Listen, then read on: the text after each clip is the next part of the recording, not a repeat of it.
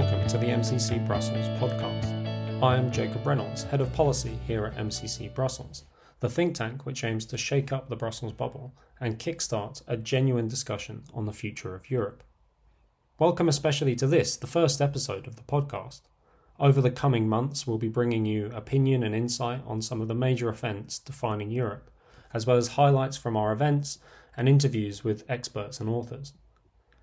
Today, we're looking at the aftermath of the riots which shook France over the past weeks. Many in Brussels seemed determined to ignore the riots, not just because they were dismissed as a uniquely French affair, but because they raise uncomfortable questions about identity, integration, and multiculturalism. To dig into what was really driving this incredible outburst of violence and disorder, I sat down with MCC Brussels Executive Director Frank Furedi and also with Philippe Lemoine. Philippe is a PhD candidate in philosophy at Cornell and a research fellow at the Center for the Study of Partisanship and Ideology. But more than this, he's one of Substack or Twitter's most insightful commentators on issues from the pandemic to the war in Ukraine. You can find him at philippelemoine.substack.com or on Twitter at PHL43. If you enjoy this conversation, please subscribe so you don't miss a future episode, and follow us on Twitter at MCC underscore Brussels. I began the conversation by asking Philippe to put the riots into context. Okay, so Philippe, it'd be useful, I think, to kick off if you could just give us a sense of kind of the scale of what happened over the past few weeks, and usefully, I mean, how it compares to other kind of similar incidences in past or, or recent years. I guess one way to get a sense of the scale is to look at uh, how much money uh, insurance companies say that uh, it's going to cost them. So, if you want to compare this to the, so there were riots uh, in 2005 in France which were similar in many ways, although there were differences. It lasted longer in 2005 but it was also more less intense. So insurance companies at the time, after it was all said and done, I think said that cost them about 200 million uh, euros, you know, to reimburse businesses and what we call local collectivities, you know, cities who are responsible for the schools, etc. So I don't know what it would be adjusted for inflation. It would be probably to like over 300 million euros in today's euros. Like just yesterday, the insurance company said that so far they were estimating that based on the claims they had received so far, it would cost them uh, what was it? Uh, over uh, over 500 uh, million euros this time, even though it was much shorter. But this is only a few days after it was done. So by the time they get all the claims, etc., uh, it will be probably two or three times more expensive than in 2005, even accounting for inflation. So for another comparison, you could look at the cost of the yellow vest movement, which went over several months, and this also cost about 200 million euros. So this will be at least three times as much, but it was only five days, about five days. It was shorter than both the Yellow Vest movement and the 2005 riots, but it was much more intense and it was quite unprecedented in terms of intensity. I don't think we've ever had anything like this before.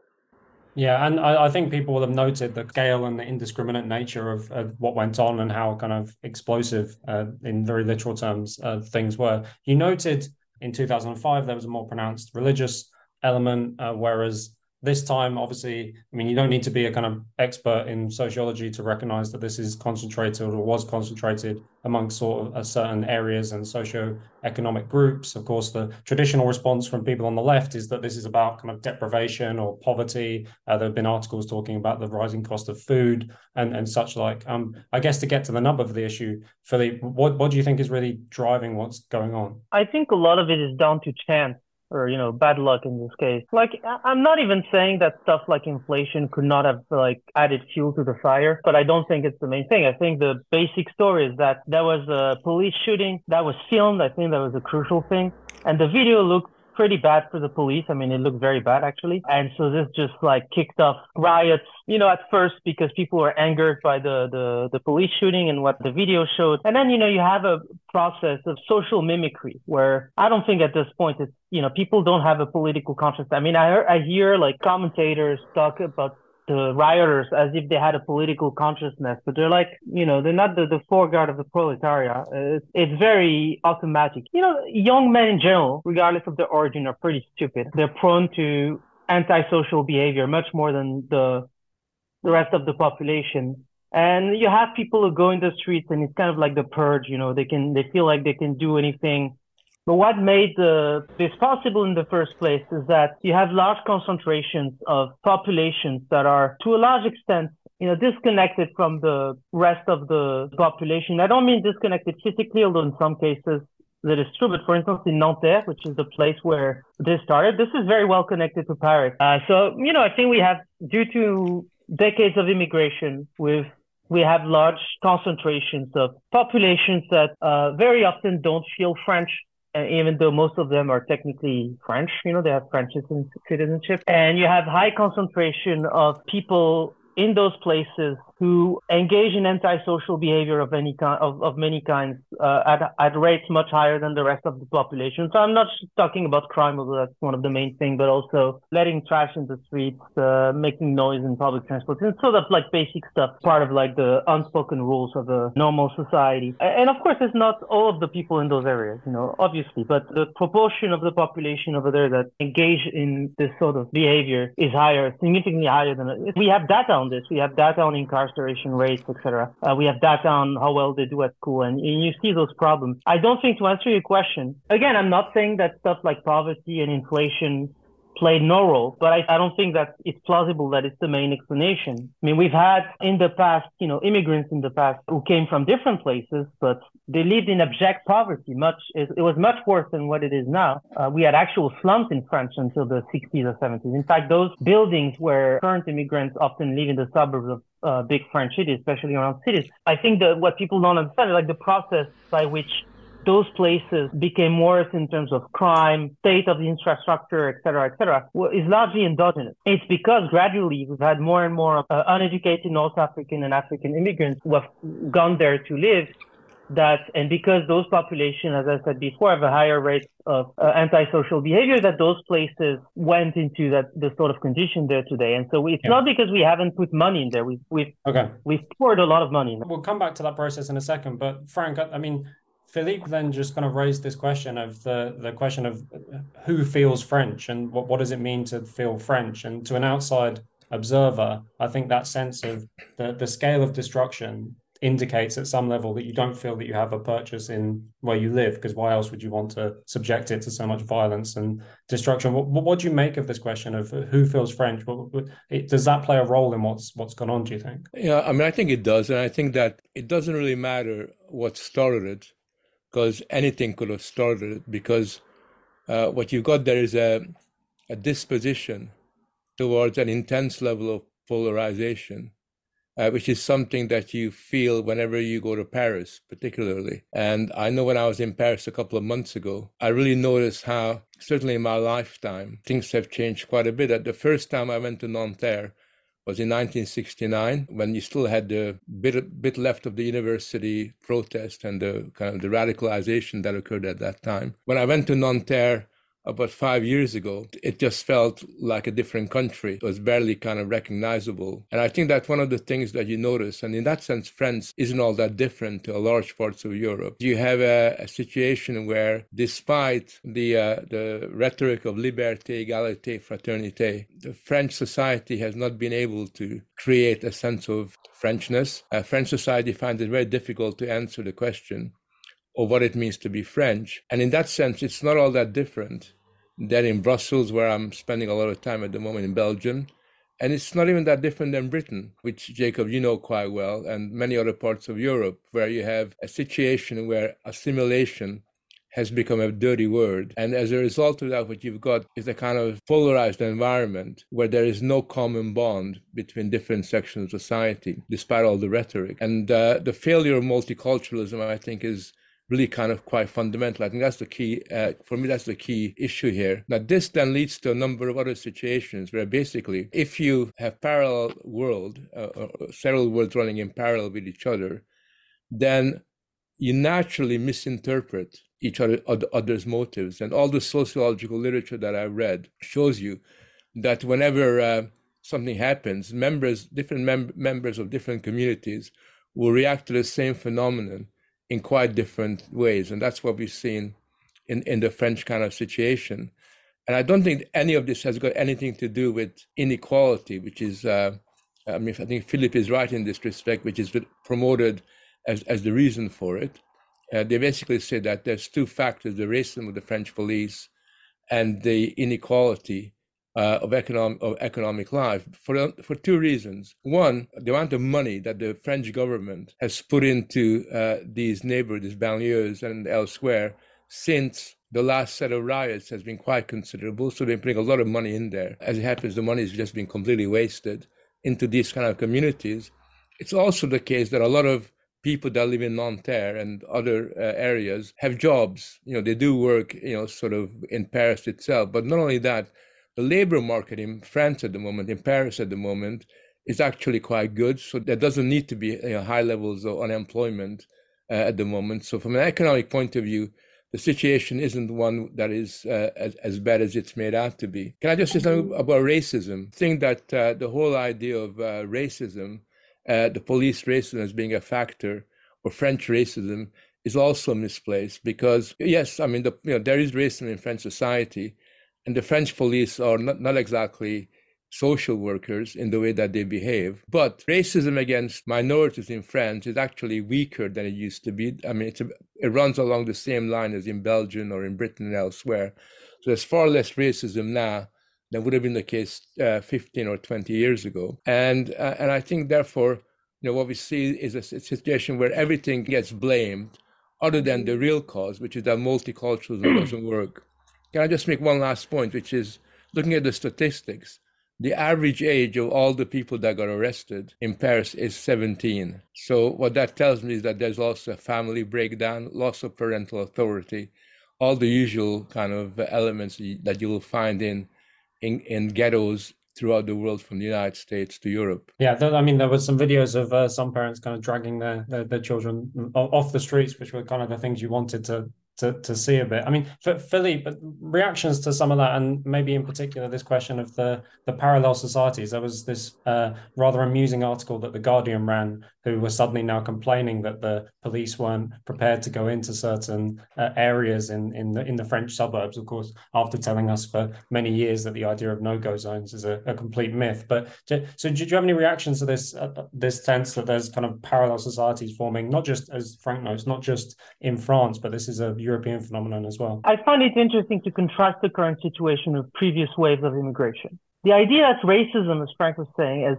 is higher now than it was before. I mean, you know, it's ludicrous. We had in the late 19th century, early 20th century, we had actual pogroms in France against uh, Italian immigrants. You, you, don't have pogroms against, uh, you know, North African or African uh, immigrants right now. If you want to think about the cause, like, and why you have those parallel societies, I mean, there, there are various reasons. Uh, first of all, again, I, as I said before, you have very high level of crime because those those populations have crime rate that are many times higher than the rest of the population, or for that matter, than uh, other uh, immigrant groups such as Asian immigrants including uneducated Asian immigrants. They have very low crime rates. And yet they are subjected usually to the same material living conditions. I think one factor that actually is important compared to previous wave of immigration, which were predominantly European, is that you have higher barrier uh, intermarriage, in particular religion. And in terms, you know, if you have no intermarriage, uh, it's going to contribute greatly to this phenomenon of parallel societies forming within the larger French society, because that's one of the main ways in which historically immigrant groups integrate into the larger society by intermarrying with pe- members of the majority population. And this happens a lot less today. So on average, for instance, immigrants, or actually the, the children of North African immigrants, marry uh, with members of the majority population at about sometime somewhere between 30 and 35 percent, depending on the year. For uh, children of African immigrants, you know, uh, sub-Saharan African immigrants, it's between 40 and 45 percent. So that's the average rate. But when you look at closer data, which for instance, a French uh, demographer called Michèle Tribalat has, has, looked at this with access to data, that data on religion, you see that religion is a major. So the, the main reason why sub-Saharan African immigrants and their children marry with members of the pop- majority population more often is because they're less often Muslim. We, we have a lot of Muslims, you know, in sub-Saharan among sub-Saharan Africans. In, in fact, at this point, it's probably the majority. But it's obviously less than for uh, North Africans, where almost all of them are Muslim. And if you look at the data, you see that religion acts as a barrier, a huge barrier for marriage. If you look at, you know, North African immigrants who are educated and not religious, they tend to marry with uh, members of the majority population and their kids tend to do well. And in three generations, you know, those kids would be, you know, their descendants will be indistinguishable from the rest of society. When you have this, you don't have this sort of like parallel society that, that's formed. And, you know, like I said, the high crime and more generally high rates of antisocial behavior is another because, uh, you know, people don't want to live in areas where you have high crime rates and uh, in general, like antisocial behavior is widespread. So if you look at the data again, there's a paper and the mechanism doesn't seem to be so much white flight. So it's not so much that Europeans in those areas leave, although it happens. But mostly it's not so much that because they don't have the means to go elsewhere, at least not if they want to keep a job, which is going to have to be in the same area. Uh, so rather the mechanism is that as um, uh, people from, you know, Europeans in those areas move because they retire or they move from to an, an, another region entirely or whatever, uh, they are not replaced by other Europeans because new other Europeans don't don't already live there, don't want to move there for obvious reasons. And so by this process, uh, you have um, you have higher and higher concentration of those population in those areas, and this makes the problem of intermarriage worse. Well, I just think uh, Philippe uh, overemphasizes marriage as a kind of uh, a, a cohesive force that overcomes some of these divisions, because you have uh, a lot of communities with very high rates of um, endogamy. Uh, for example, Hindu uh, and many uh, sort of Asian groups marry within their own communities, and that doesn't, in any sense, uh, lead to the kind of polarized landscape that we're seeing at the moment. Um, I think there are a number of factors that are really quite important. One of them uh, is that it's not just the Europeans who are leaving the banlieues, but the more successful section of the immigrant population. As soon as they do quite well, you know, they're the first ones to get out, get out of there. And what, what's happening and this is the same phenomenon in America, is they're leaving the less successful uh, mm. sort of people behind, uh, which I think is quite important. But the point I would want to emphasize, what, what I think is really quite important, is that at the moment we're talking about uh, the failure of, of, of, of, the immigrant sections and the, and the kind of the, uh, in many respects, the uh, isolated, fragmented kind of ghetto families uh, as being a problem. I think it's the other problem, which has got to do with the majority society, which is that uh, within France itself, within French society, the, the, the pull, the attractiveness of what it means to be French has become weaker. And that's because the majority of French society itself no longer believes in what it means to be French. No longer, there's no longer that sense of national purpose that France used to have, which could act as an attraction as a magnet uh, towards the rest of, uh, of, uh, of, of society. And I think that's really where we got to look because one of the things that I've noticed is that very often, certainly, uh, if I sociological eyes, you almost get the impression that the French French youth are more influenced, at least section of them, are more influenced by the culture of the of this kind of ghettoized immigrant population than the other way around and and you have I, I think somebody, is a guy called Jerome Fourquet, who kind of coined this phrase of décivilisation. Uh, actually, has got a point there in that you do have a a kind of uh, civilizational decadence that has kicked in, which if I had time, I would love to explore in a bit more detail. So, for the one element that did come out of this, and some people have begun to uh, write about this and dissect this, is the kind of counter response, as it were, to the riots. And obviously, the first thing that lots of people might uh, get concerned about when they see this is the, their first instinct is, oh, well, what is this going to mean for the far right? Obviously, we've seen some mobilizations uh, in uh, France of various far right groups. Do you think this is a, a, factor, a growing factor? Do you think this gives succor to the far right? How do you interpret this? I mean, if the question is who will benefit politically from this, then, then unquestionably it's going to be the right, in particular Le Pen party, right wing parties in general, but of course she's the main one right now, uh, are going to benefit from this. I mean, the, the right in general just always benefits from disorder. And French society, you know, the majority population has been pretty hostile, hostile to immigration for a while already.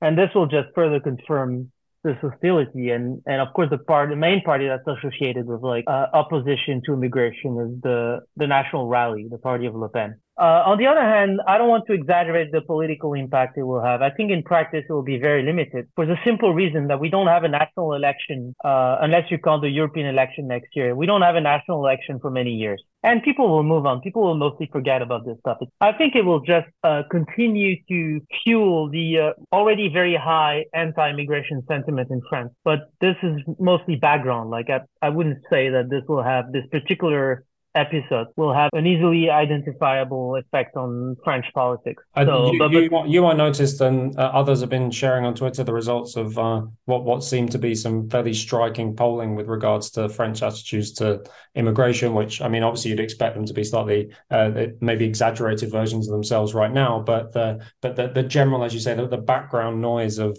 French politics has been this kind of smoldering. I actually think that polling underestimates the extent of anti-immigration sentiment because we have a lot of evidence that there is significant social desirability bias with uh, polling on immigration in Europe. On the other hand, as you mentioned, uh, this those polls that we see right now, they're being made right after the event, so people are still like kind of shocked by what happened, and so this will pull things in the other direction to look ahead just a little bit. I mean, one might characterize the law, the recent cycles of French elections as this kind of simmering uh, resentment with with a broad range of issues, not just related to immigration, but a large number of kind of populist style uh, issues, which motivates from the yellow vest right through to immigration. But and then at the last minute, the establishment, as it were, kind of closing ranks and managing to get someone resembling an establishment figure into the presidency and the challenger kind of eventually being kicked out.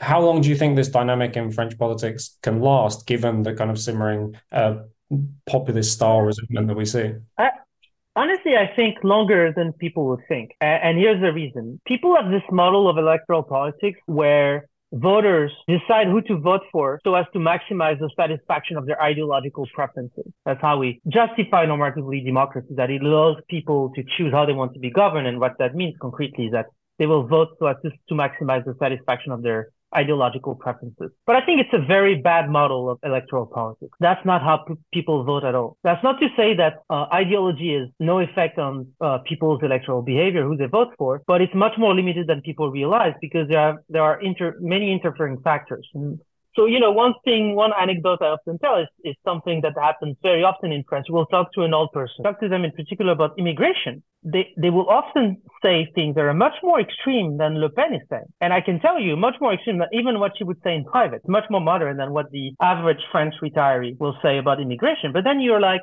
okay, so you're going to vote for Le Pen and they're genuinely horrified that you would make such a suggestion because they identify as moderate. And Le Pen, of course, is a fascist. That's how she's depicted in the media. And so they won't vote, you know, they won't vote for a fascist because they're not fascist. That's, you know, that's how they see things in there. So even though Le Pen on many issues they really care about a lot will, uh, better satisfy their, uh, better correspond to their ideological preferences to the extent that they have any, they will not vote for her for this kind of consideration. And so that's why I think this, uh, what you're describing, it, it, could actually last for longer than people think. Despite this simmering uh, populist anger in the country, which I agree has been going on for a while now, and is particularly pronounced on the issue of immigration, but not just that.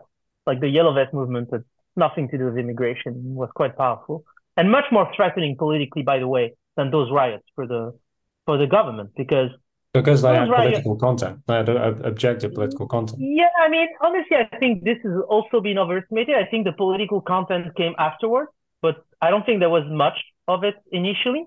But rather because it's not the same people who are rioting. When when it's people from the immigrants or you know descendants of immigrants from the suburbs who are rioting, it's kind of business as usual. I mean, not that we have this yeah. riots on this scale very often, but you know, as I said, uh, we have smaller scale riots that happen fairly regularly. And, you know, and they, they attract no sympathy from the general population.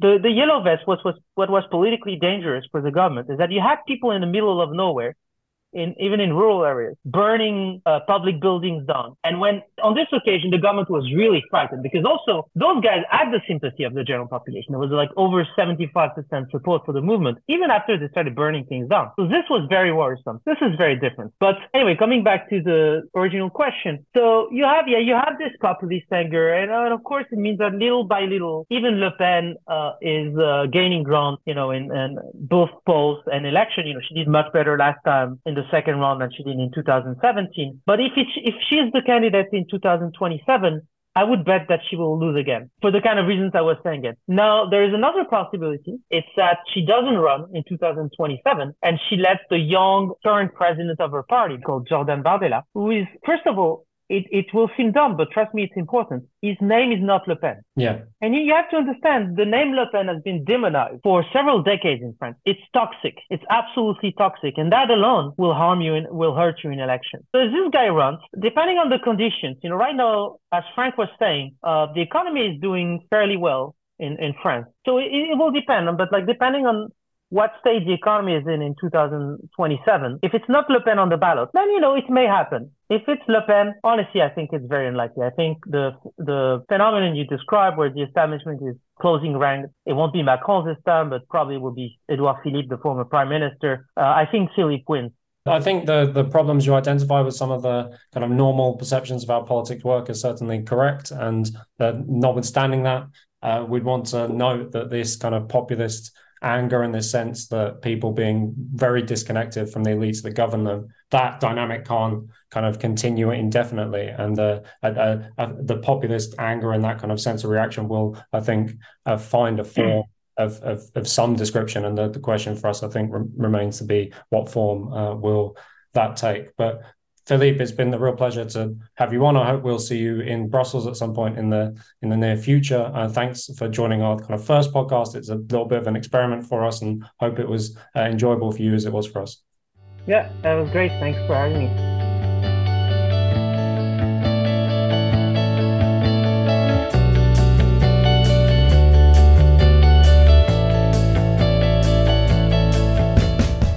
Thanks for joining us on the MCC Brussels podcast.